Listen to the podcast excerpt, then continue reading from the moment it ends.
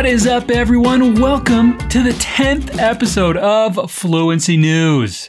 Can you believe we've gone through 10 of these episodes already? I am so glad that you're here with me, and if you've been here from the beginning, thank you so much. We appreciate you. And if this is your first episode, don't worry, we are thrilled to have you here too. Oh man, I got so excited that I didn't even introduce myself. I'm Scott Lowe, part of the Fluency Academy team. American born and raised, but Brazilian at heart. E para aproveitar o fato de eu ser um brasileiro de coração, depois das notícias você vai explorar um pouco mais do universo inglês comigo, com pequenas explicações em português em partes que acharmos mais importantes. And today's episode is extra special because it's themed. Yeah, the Nobel Prize winners were announced last week, and we covered the chemistry recipients in our last episode. This time, we're going to talk about the winners in the physics, medicine, literature, peace, and economic sciences categories. So, let's get started. The Nobel Prize for Physics, announced on October 6th, was shared by three laureates.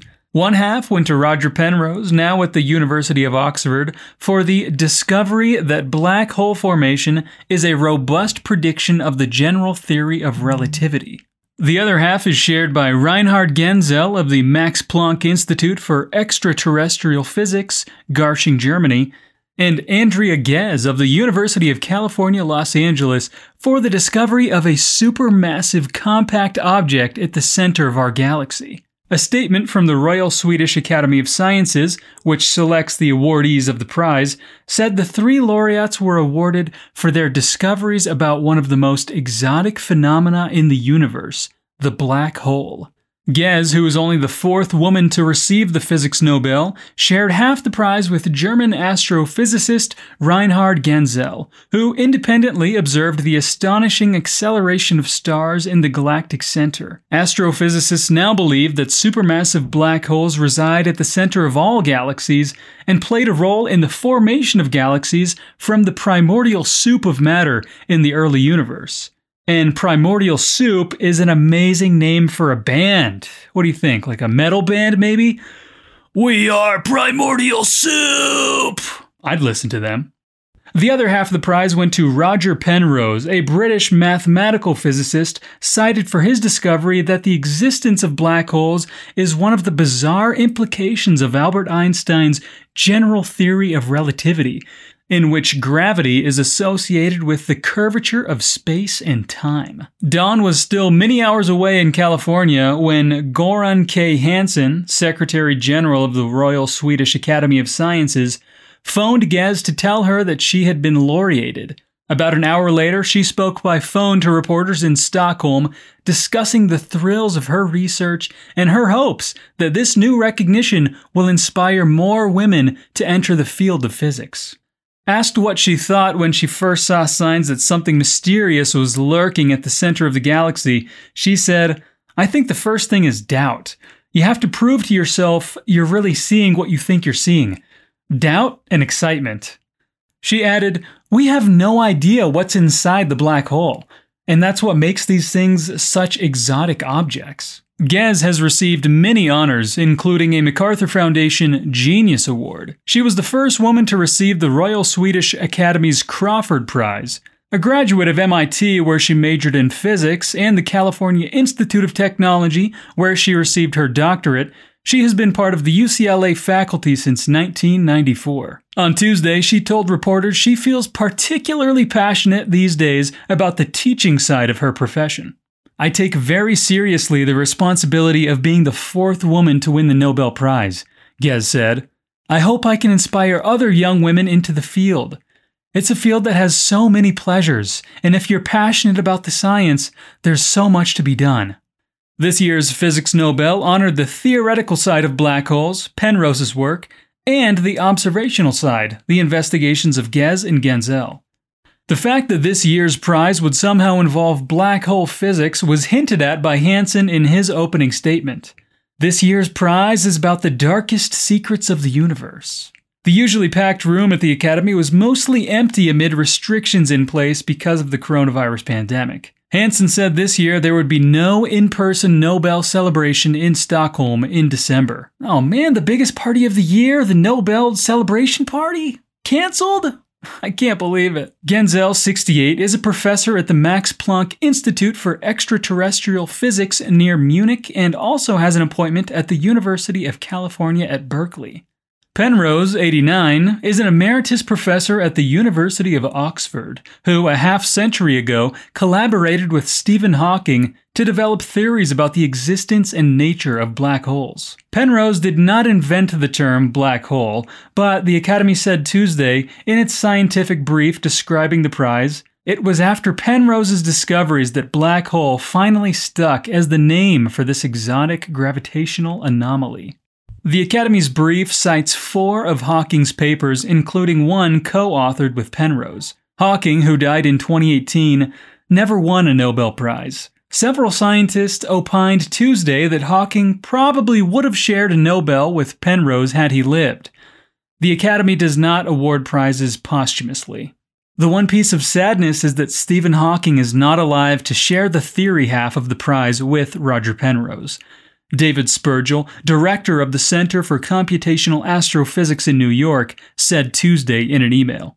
In announcing the prize, the Academy cited an article Penrose wrote in 1965, a decade after Einstein's death, in which he said black holes really exist. His groundbreaking article is still regarded as one of the most important contribution to the general theory of relativity since Einstein, the Academy wrote. University of Chicago physicist Michael S. Turner on Tuesday called Penrose a brilliant mathematician who turned his amazing skills to understanding Einstein's theory at a time when there were still doubts about even the mathematical reality of black holes. Turner said Einstein did not fully understand the implications of his own theory. It took another generation of brilliant physicists to figure it all out not because of Einstein's limitations, but because of the richness of the theory, Turner said. Black holes are among the strangest features of the universe. Along with people who put ketchup on pizza, yes, they are also some of the strangest features of the universe. Come on, I'm totally kidding. Anyway, black holes, they are formed from collapsed stars with their matter so compressed by gravity that, according to the equations of general relativity, space becomes infinitely curved. Light cannot escape the gravity well. In 2019, scientists revealed the first direct image of a black hole. A supermassive black hole at the center of Messier 87, a galaxy in the constellation Virgo.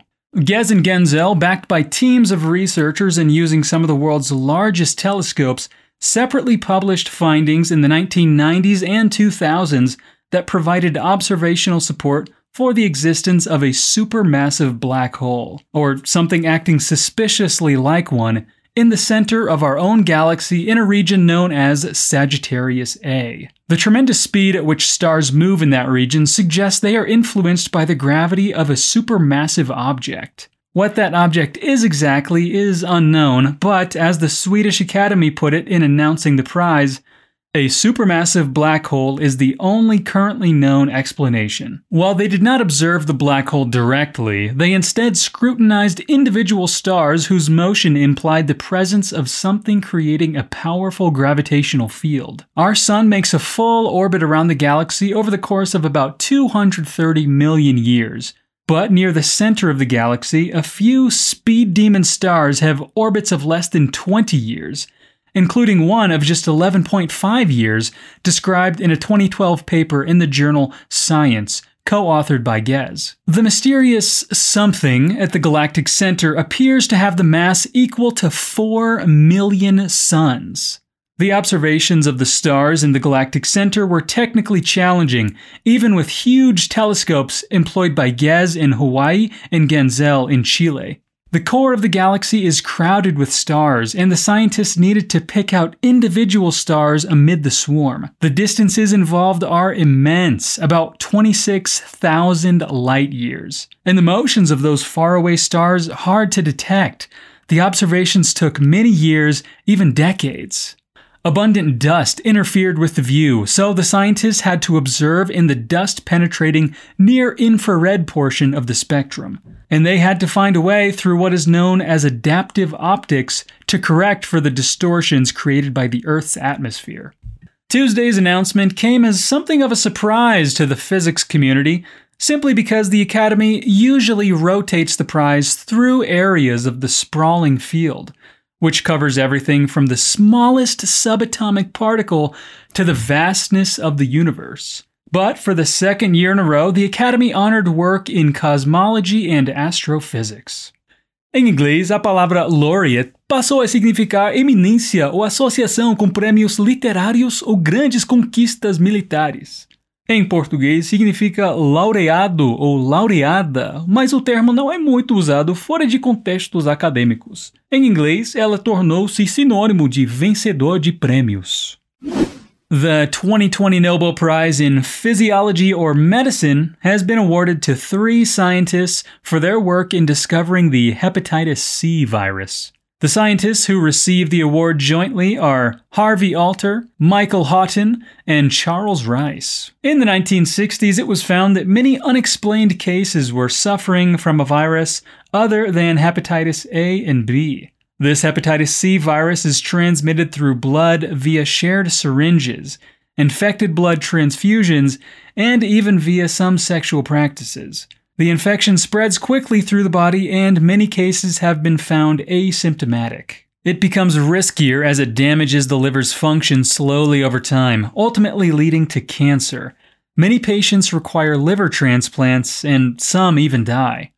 The work by Alter, Houghton, and Rice has led to accurate blood test screening for hepatitis C, this will help in the early diagnosis of the virus in the body and can save millions of lives worldwide. In the 1970s, Harvey Alter, 85, a researcher at the National Institute of Health, and his team hinted at the existence of a virus other than hepatitis A and B. Later in the 1980s, Michael Houghton, age 69, worked on hepatitis at the Chiron Corp in California with two associates, Qui-Lim Choo and George Kuo. He isolated the virus's genetic sequence and formally named the hepatitis C virus. He is now the Li Ka-shing Professor of Virology at the University of Alberta in Canada. Further, Charles Rice, age 68, professor at Rockefeller University, researched chimpanzees that added crucial details and sealed the research. He developed lab tools and methods that isolated the virus. Alter, Houghton, and Rice's research and years of work have led to the development of many life saving treatments. Many of these are in regular use today. According to WHO, over 71 million people are affected by hepatitis C worldwide, with over 400,000 deaths each year. The worst hit areas are India, Eastern Europe, Egypt, and parts of Asia. The drug, when it came out a decade ago, cost around $40,000. It has become just a quarter of that now. However, the work is still on. Researchers worldwide, including Dr. Houghton, are working to develop a vaccine for hepatitis C. For the first time in history, the disease can finally be cured raising hopes of eradicating hepatitis C virus from the world population. The Nobel Committee said in a statement: Palavras como quickly e slowly são advérbios em inglês. Eles são fáceis de identificar porque tem o sufixo ly após um adjetivo. Esse sufixo cria advérbios e é usado para descrever o modo como algo é feito. Nos nossos exemplos, significam rapidamente e vagarosamente. Em poucas palavras, o sufixo ly é o equivalente ao mente do português. Vagarosamente, rapidamente, malandramente, entendeu?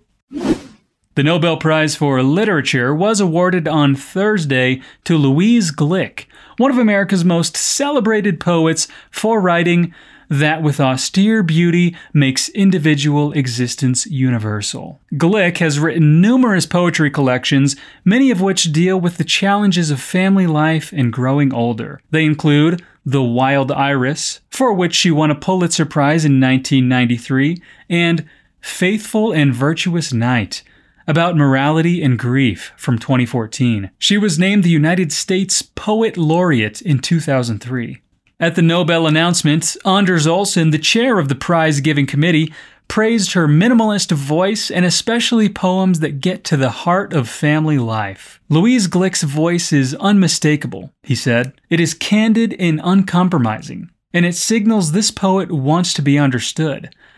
But he also said that her voice was also full of humor and biting wit. Reached at her home in Cambridge, Massachusetts on Thursday morning, Glück said she was completely flabbergasted that they would choose a white American lyric poet. She was stunned, she said in an interview, to receive the award when so many other exceptional American poets and writers have been overlooked.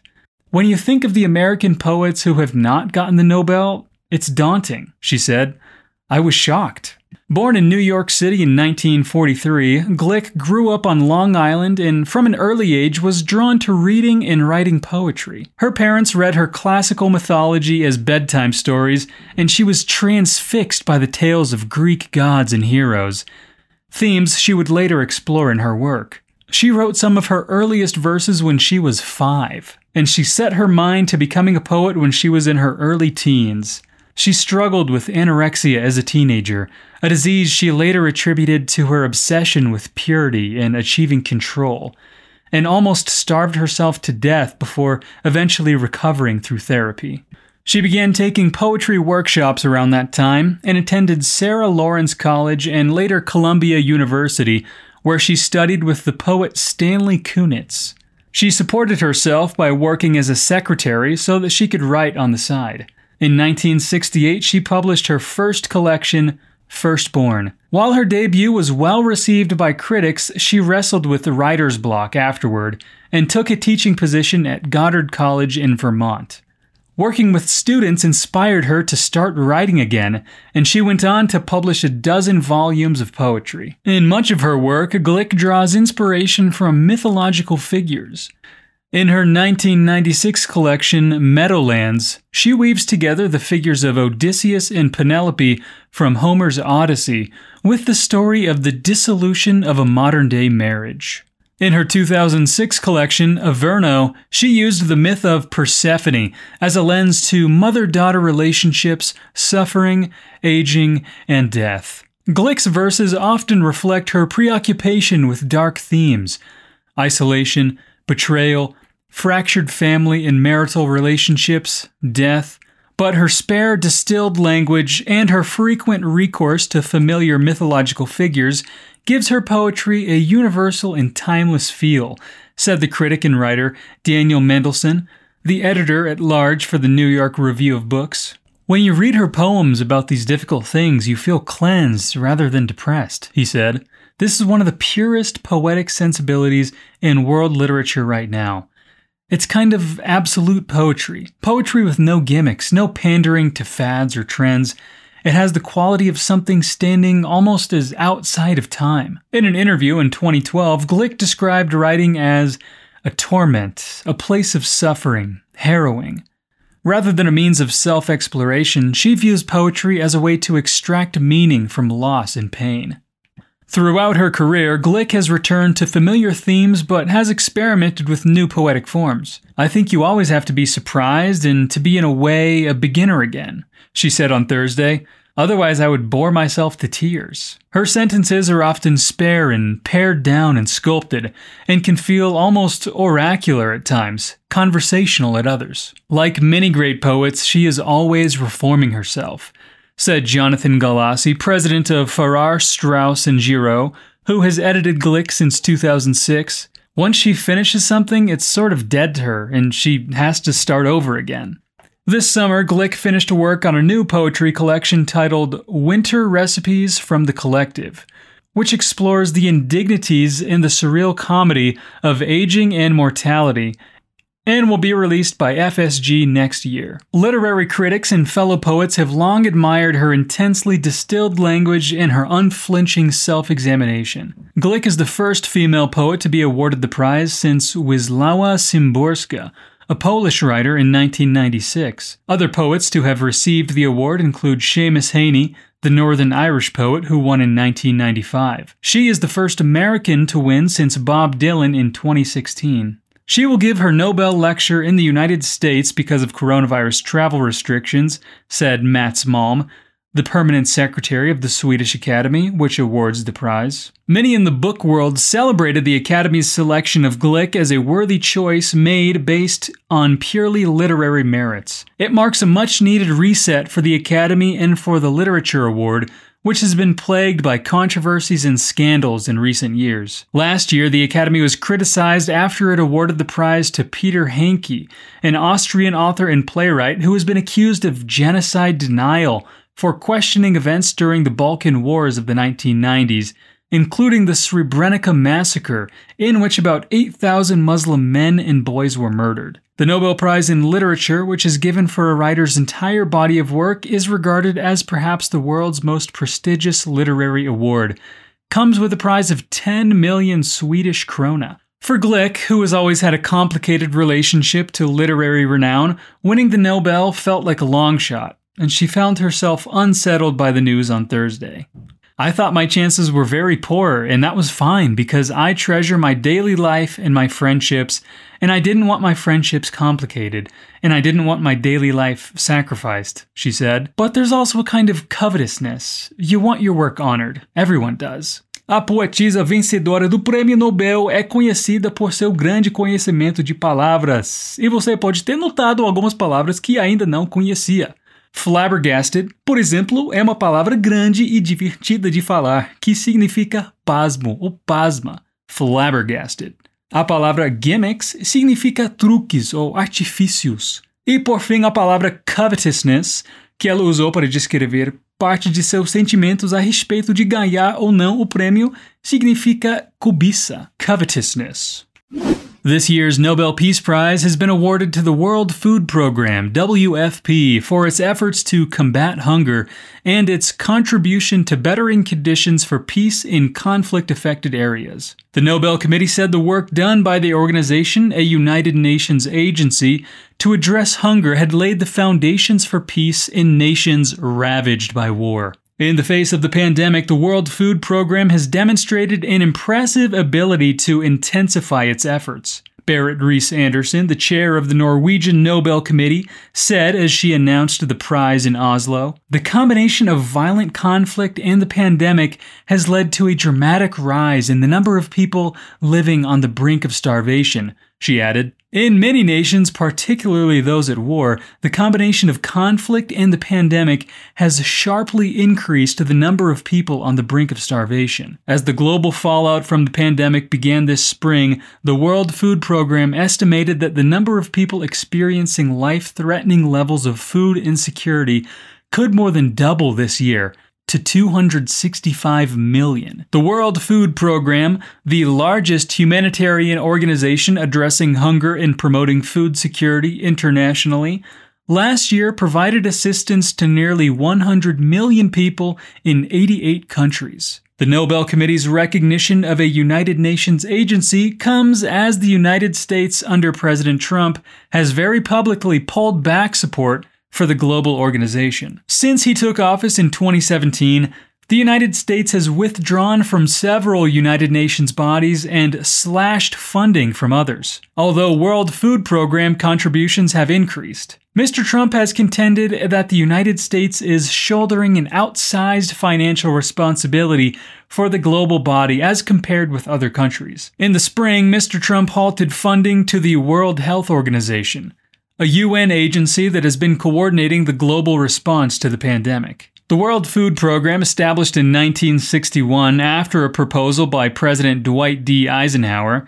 has been a major behind the scenes player helping people affected by some of the world's most devastating humanitarian disasters, including famine in Ethiopia in the 1980s, wars in Yugoslavia in the 1990s, the 2004 Asian tsunami, and the 2010 Haiti earthquake. Several United Nations and World Food Program leaders mentioned in their responses to the Nobel Peace Prize that the program depended on voluntary funding to be able to carry out its work. The organization has long faced problems funding some of its largest operations, such as in South Sudan, where seasonal rains and conflict have disrupted food availability for as long as the program has existed. Most recently, it began a campaign to fund its Yemen operations, where a year long conflict has led to the world's worst humanitarian crisis. The world is in danger of experiencing a hunger crisis of inconceivable proportions if the World Food Program and other food assistance organizations do not receive the financial support they have requested the Nobel Committee said. In a telephone interview to the New York Times, David Beasley, the program's executive director, said the prize had turned an important spotlight on the millions who go hungry around the world and on the devastating consequences of conflict. It's the first time in my life I'm speechless, he said, adding that it was both wonderful and bad news to receive because it highlighted not only the work being done, but also the depth of the need for it. Mr. Beasley said it was an indictment of humanity that anyone would want for food in a time where there is so much wealth in the world. It's a call to action, he said of the prize. The world is suffering more than in any time period, and we literally will be facing famines of biblical proportions if we don't act. Nesta história e nas outras que já vimos hoje, eu usei palavras como strongest, largest, darkest e usei a palavra most com alguns adjetivos diferentes. Essas palavras são o que nós chamamos de superlativos. Usamos o superlative quando estamos falando de algo que é o mais de todos. Por exemplo, o Monte Everest é o mais alto do mundo. O Vaticano é o menor, mais pequeno país.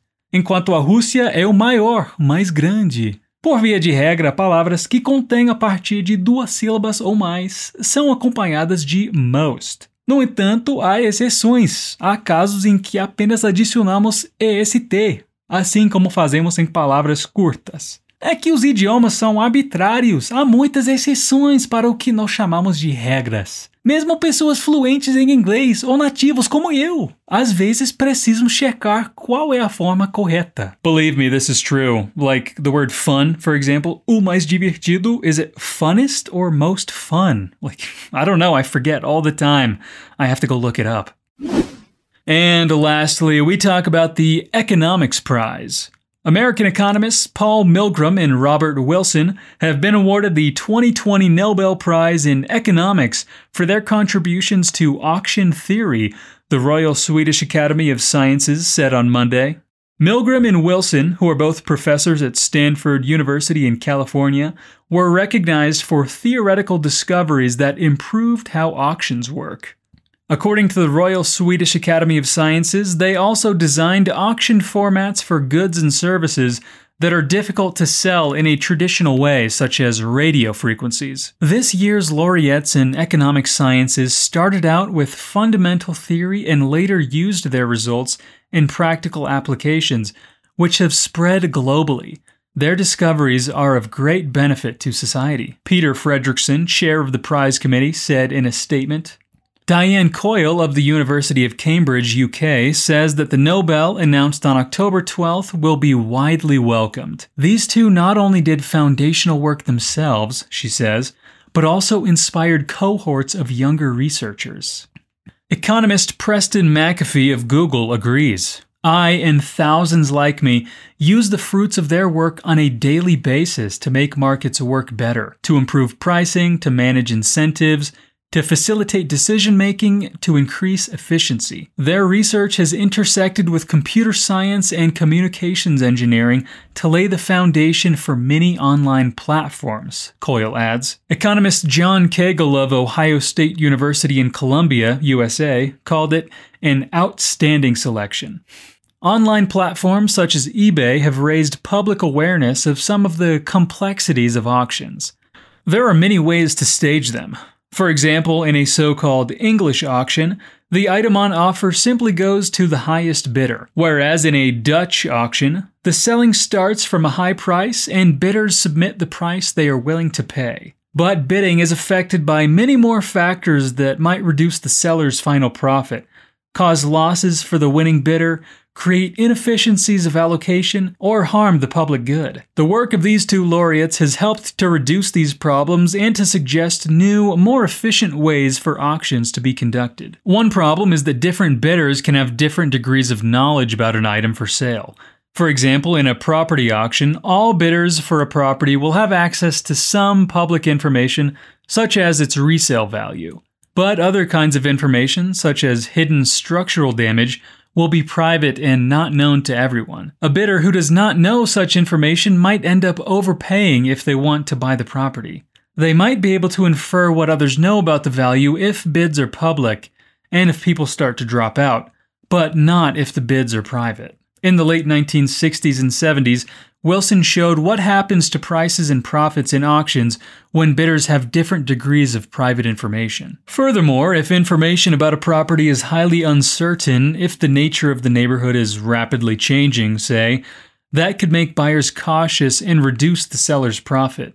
In the 1980s, Milgrom, a former doctoral student of Wilson's, developed models, partly in conjunction with Robert Weber of Northwestern University, that showed there is an incentive for sellers to gather and share expert information with bidders within different auction formats. The predictions of how such public information helps prevent losses to sellers and increases their revenues have been borne out by experiments, said Kagel. Auctions can be more complex when the goods for sale are divisible into parts or batches. For example, when governments sell licenses to companies bidding to operate in energy, telecommunications, or transportation markets. One issue for such auctions is that sellers are vulnerable to collusion between buyers to keep the buying price down. Wilson's work in the 1970s helped to identify these problems and to design new auctions to avoid them.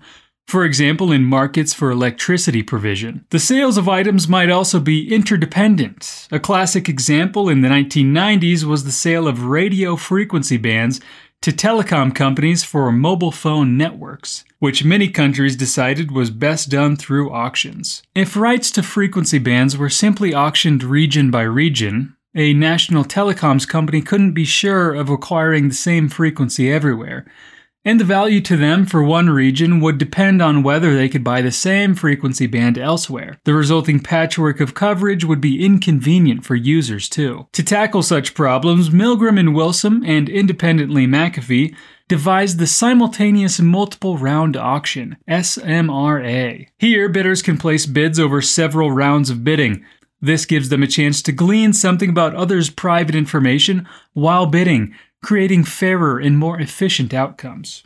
This approach was used in 1994 for auctioning telecom licenses in the United States and has been adopted in Canada, India, and several European and Scandinavian countries. Milgrom has also devised other formats that ease some of the shortcomings of the SMRA. Unlike many theoreticians, Wilson and Milgrom brought their work to the real world and transformed government policies towards auctions around the world says McAfee. There was no question that these two would win the Nobel Prize at some point, says economist Paul Klemperer of the University of Oxford. It could have happened at any time in the past 20 years. One could even imagine Paul Milgrom having a second Nobel Prize, he adds, for his work in information economics and industrial organization. Milgrom has given a Nobel acceptance speech before, in 1996 as a stand in for William Vickrey, who died three days after the announcement of his prize for laying the foundations of auction theory in the 1960s. In 2019, the Economics Prize was awarded to Abhijit Banerjee Esther Duflo and Michael Kremer for their work to alleviate global poverty. Duflo, a professor at the Massachusetts Institute of Technology, was the youngest person and only the second woman to be awarded the prize. Uma das estruturas mais usadas em notícias é o tempo verbal present perfect. Isso acontece porque as notícias relatam o que já aconteceu, mas como novos acontecimentos acontecem a tempo todo e muita coisa pode mudar, nem sempre é possível usar o simple past. O present perfect é usado de forma geral para ações que ainda não foram finalizadas ou que estão em um tempo que ainda não se encerrou. And that's it for today. All right, what did you think of this episode themed around one subject? Hey, feel free to let us know by going to our Instagram page, arroba FluencyTV English. Don't forget to also check out fluencytv.com for much more free, yes, that's right, free content. And of course, be on the lookout for new episodes of Fluency News. I'll see you guys next time. Peace out.